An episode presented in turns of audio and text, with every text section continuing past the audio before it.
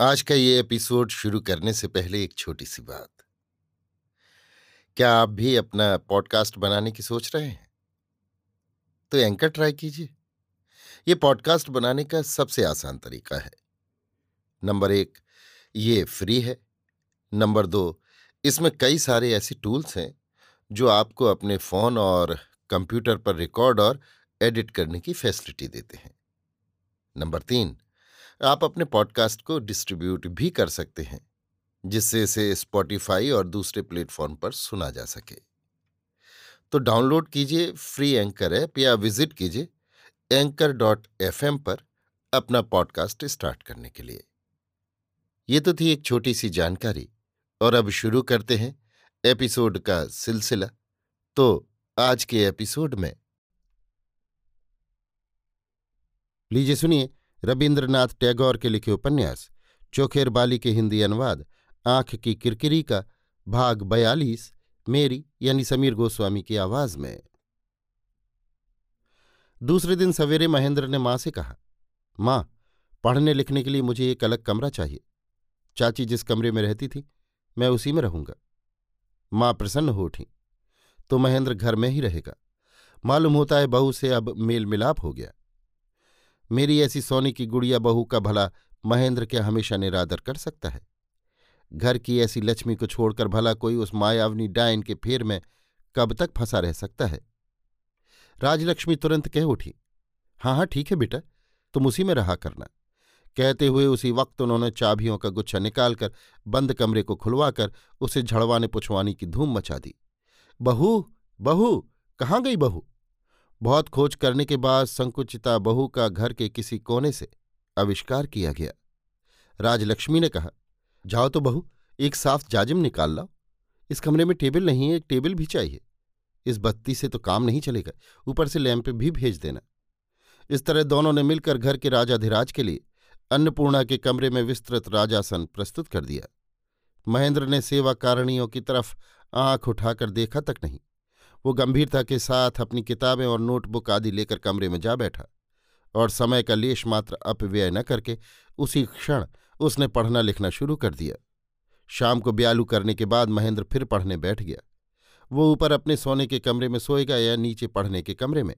किसी के कुछ समझ में न आया।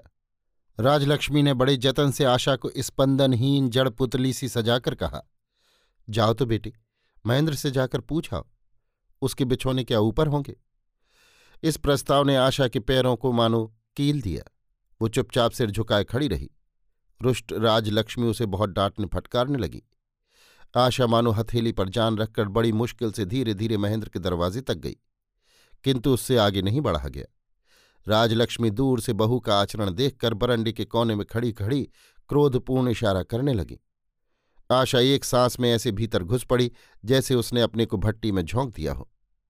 महेंद्र अपने पीछे पैरों की आहट सुनकर किताब से दृष्टि बगैर उठाए ही कह उठा, मुझे अभी देर है, फिर कल भोर में ही उठकर पढ़ना है, मैं यहीं सोऊँगा। कैसी लज्जा की बात है। आशा क्या उसे ऊपर के कमरे में चलकर सोने के लिए निहोरे करने आई थी? आशा के कमरे से बाहर निकलते ही राजलक्ष्मी ने नाराजी के स्वर में पूछा, क्या हुआ क्या? आशा ने कहा, अभी पढ़ रहे हैं, नीचे ही सोएँगे। इतना कहकर वो सीधी अपने अपमानित सोने के कमरे में चली गई। कहीं भी उसे सुख नहीं। उसके लिए सारी पृथ्वी मानो मध्यान्ह की मरुभूमि की तरह गर्म हो उठी है। और थोड़ी रात बीतने के बाद अचानक किसी ने आशा के कमरे का दरवाज़ा खटखटाना शुरू कर दिया। बाहर से आवाज़ आई, बहू बहू, जरा दरवाज़ा खोलना आशा ने जल्दी से उठकर दरवाज़ा खोल दिया। राजलक्ष्मी को दमा की शिकायत तो थी ही। सीढ़ी चढ़ने के बाद उन्हें सांस लेने में तकलीफ़ होने लगी। घर में घुसते ही वे गद्दे पर बैठ गईं और बोलने की शक्ति आते ही भर्राए हुए गले से बोली, बहू, ये क्या ढंग है तुम्हारे? ऊपर आकर किवाड़ बंद करके सो रही हो जो? ये क्या इस तरह गुस्सा गुस्सी करने का समय है? इतना दुख उठाने पर भी तुम्हें जरा अकल नहीं आई। जाओ, नीचे जाओ। आशा ने धीरे से कहा, उन्हीं ने तो कहा है वे अकेले रहेंगे। राजलक्ष्मी ने कहा, उन्हीं ने कहा है। उसने कह दिया और तुमने सुन लिया। गुस्से में उसने क्या कहा और क्या नहीं कहा, इन सब बातों को लेकर इतनी अकड़ दिखाना ठीक नहीं बहू। इतना मान गुमान करने से काम नहीं चलता। जाओ, जल्दी जाओ। दुख के दिनों में सास ने बहू के आगे किसी तरह की लज्जा नहीं रहने दी। उनके हाथ में जितने भी उपाय हैं, उन सबसे लड़के को उन्हें बाँध कर रखना ही है। आवेग के साथ बात करते करते राजलक्ष्मी की फिर सांस फूल आई।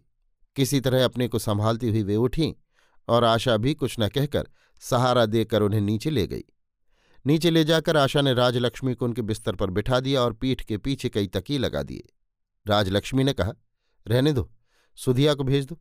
तुम जाओ, अब देर मत करो आशा ने इस बार जरा भी दुविधा नहीं की। सास के कमरे में से निकलकर वो सीधी महेंद्र के कमरे में चली गई। महेंद्र के सामने टेबल पर किताब खुली पड़ी थी और वो टेबल पर दोनों पैर फैलाकर कुर्सी की पीठ पर सिर रखे एकाग्र मन से कुछ सोच रहा था। पीछे से किसी के आने की आहट सुनकर महेंद्र चौंक कर पीछे देखने लगा। मानो वो किसी के ध्यान में निमग्न था और अब सहसा उसे ऐसा भ्रम हुआ कि मानो वो जिसके ध्यान में बैठा था, वही आ पहुँची है। आशा को देखकर महेंद्र संयत होकर पैर नीचे उतारकर बैठ गया और किताब उठाकर उसने अपनी गोद में रख ली। महेंद्र आज मन ही मन आश्चर्य करने लगा। आजकल तो आशा उसके सामने ऐसे असंकोच से नहीं आती। देव से दोनों में कभी भेंट हो जाती थी तो वो उसी क्षण भाग जाती थी। आज वो इतनी रात में अपने सहज स्वभाव से उसके कमरे में चली आई। ये बड़े आश्चर्य की बात है। महेंद्र किताब से दृष्टि बिना उठा ही समझ गया कि आशा के आज जाने के लक्षण नहीं है। आशा महेंद्र के सामने आकर स्थिर भाव से खड़ी हो गई। तब फिर महेंद्र से पढ़ने का बहाना करते नहीं बना। उसने आँख उठाकर उसकी तरफ़ देखा। आशा ने सुस्पष्ट स्वर में कहा, माँ की सांस फूल रही है। तुम चलकर एक बार उन्हें देख लो तो अच्छा हो। महेंद्र ने कहा, माँ कहाँ है? आशा ने कहा, अपने सोने के कमरे में है। उन्हें नींद नहीं आ रही है। तकलीफ़ ज़्यादा मालूम होती है। महेंद्र ने कहा तो चलो देखा बहुत दिन बाद आशा से इतनी बात करके महेंद्र मानो कुछ हल्का सा हो गया। नीरवता मानो दुर्भेद्य दुर्ग प्राचीर की काली छाया बनकर खड़ी थी। महेंद्र की तरफ़ से उसे तोड़ने का कोई अस्त्र नहीं था। इतने में आशा ने अपने हाथ से किले का छोटा सा द्वार खोल दिया। आशा राजलक्ष्मी के दरवाजे के पास आकर खड़ी हो गई। महेंद्र भीतर चला गया। महेंद्र को असमय में अपने पास आते देख राजलक्ष्मी डर गई। सोचने लगी, मालूम होता है फिर आशा से खटपट हो गई है, और अब ये जाने के लिए मुझसे विदा लेने आया है। उन्होंने कहा, क्यों महेंद्र, अभी तक तू सोए नहीं? महेंद्र ने कहा, क्यों माँ, तुम्हारी सांस फिर उखड़ाई तकलीफ़ ज़्यादा है क्या? इतने दिन बाद पुत्र के मुँह से ऐसा प्रश्न सुनकर माँ को मन ही मन बड़ा अभिमान हुआ। वे समझ गईं कि बहू ने जाकर कहा है, तब महेंद्र माँ की खबर लेने आया है। इस अभिमान के आवेग से उनका हृदय और भी ज़्यादा आंदोलित हो उठा। बड़े कष्ट से शब्दोच्चारण करते हुए बोली, जा तू, सोने जा। मुझे कुछ नहीं हुआ। महेंद्र ने कहा, नहीं माँ, एक बार अच्छी तरह परीक्षा कर देखनी है। ये रोग उपेक्षा करने का नहीं है। महेंद्र जानता था कि उसकी माँ का हृदय बहुत कमज़ोर है, इसलिए और उनके चेहरे का लक्षण देखकर वो अत्यंत चिंतित हो उठा। माँ ने कहा, तुझे परीक्षा करने की ज़रूरत नहीं, अब मेरा ये रोग अच्छा होने का नहीं। महेंद्र ने कहा अच्छा तो आज रात भर के लिए नींद की एक दवा मंगाए देता हूँ, किंतु कल अच्छी तरह परीक्षा कर देखनी होगी। राजलक्ष्मी ने कहा बहुत दवा खा चुकी मैं। अब दवा दारू की ज़रूरत नहीं। जा तू, बहुत रात हो चुकी है, अब सो जाकर महेंद्र ने कहा, तुम्हारी तबीयत जरा ठीक हो ले, तब मैं जाऊँगा। तब अभिमानी राजलक्ष्मी ने द्वार के अंतराल में खड़ी बहू को संबोधित करते हुए कहा, बहू, क्यों तुम इतनी रात में महेंद्र को फजूल हैरान करने के लिए यहाँ ले आई? कहते कहते फिर उनका श्वास कष्ट बढ़ गया और वे बेचैन हो उठी। तब फिर आशा ने भीतर आकर मृदु किंतु दृढ़ स्वर में महेंद्र से कहा, जाओ तुम सोने जाओ, मैं हूँ माँ के पास। महेंद्र ने आशा को एक तरफ़ बुलाकर कहा, मैं एक दवा मंगाए देता हूँ, शीशी में दो खुराक दवा होगी, एक खुराक पिलाने के बाद भी अगर नींद ना आए तो घंटे भर बाद दूसरी खुराक भी पिला देना। रात को तकलीफ़ बढ़े तो मुझे जगा लेना, भूलना नहीं। इतना कहकर महेंद्र अपने नए कमरे में सोने चला गया। आशा आज महेंद्र के सामने जिस मूर्ति में दिखाई दी उसके लिए मानो ये बिल्कुल नई बात थी। इस आशा में किसी तरह का संकोच नहीं, दीनता नहीं।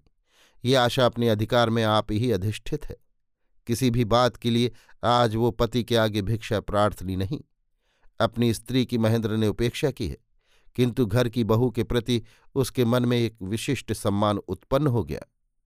राजलक्ष्मी ये सोचकर कि बहू को उनका इतना ख्याल है कि वो चट से जाकर महेंद्र को बुला लाई। मन मन बहू पर बहुत खुश हुई। किंतु मुँह से बोली, बहू, मैंने तुम्हें सोने के लिए भेजा था और तुम जाकर महेंद्र को घसीट लाई। आशा उनकी बात का कुछ जवाब न देकर पंखा हाथ में लेकर उनके पीछे बैठी बैठी हवा करने लगी। राजलक्ष्मी ने कहा, जाओ बहू, सोने जाओ। आशा ने धीरे से कहा, मुझे यहीं बैठने को कह गए आशा जानती थी कि इस बात को सुनकर कि महेंद्र उसे माँ की सेवा के लिए छोड़ गया है। राजलक्ष्मी खुश होंगी।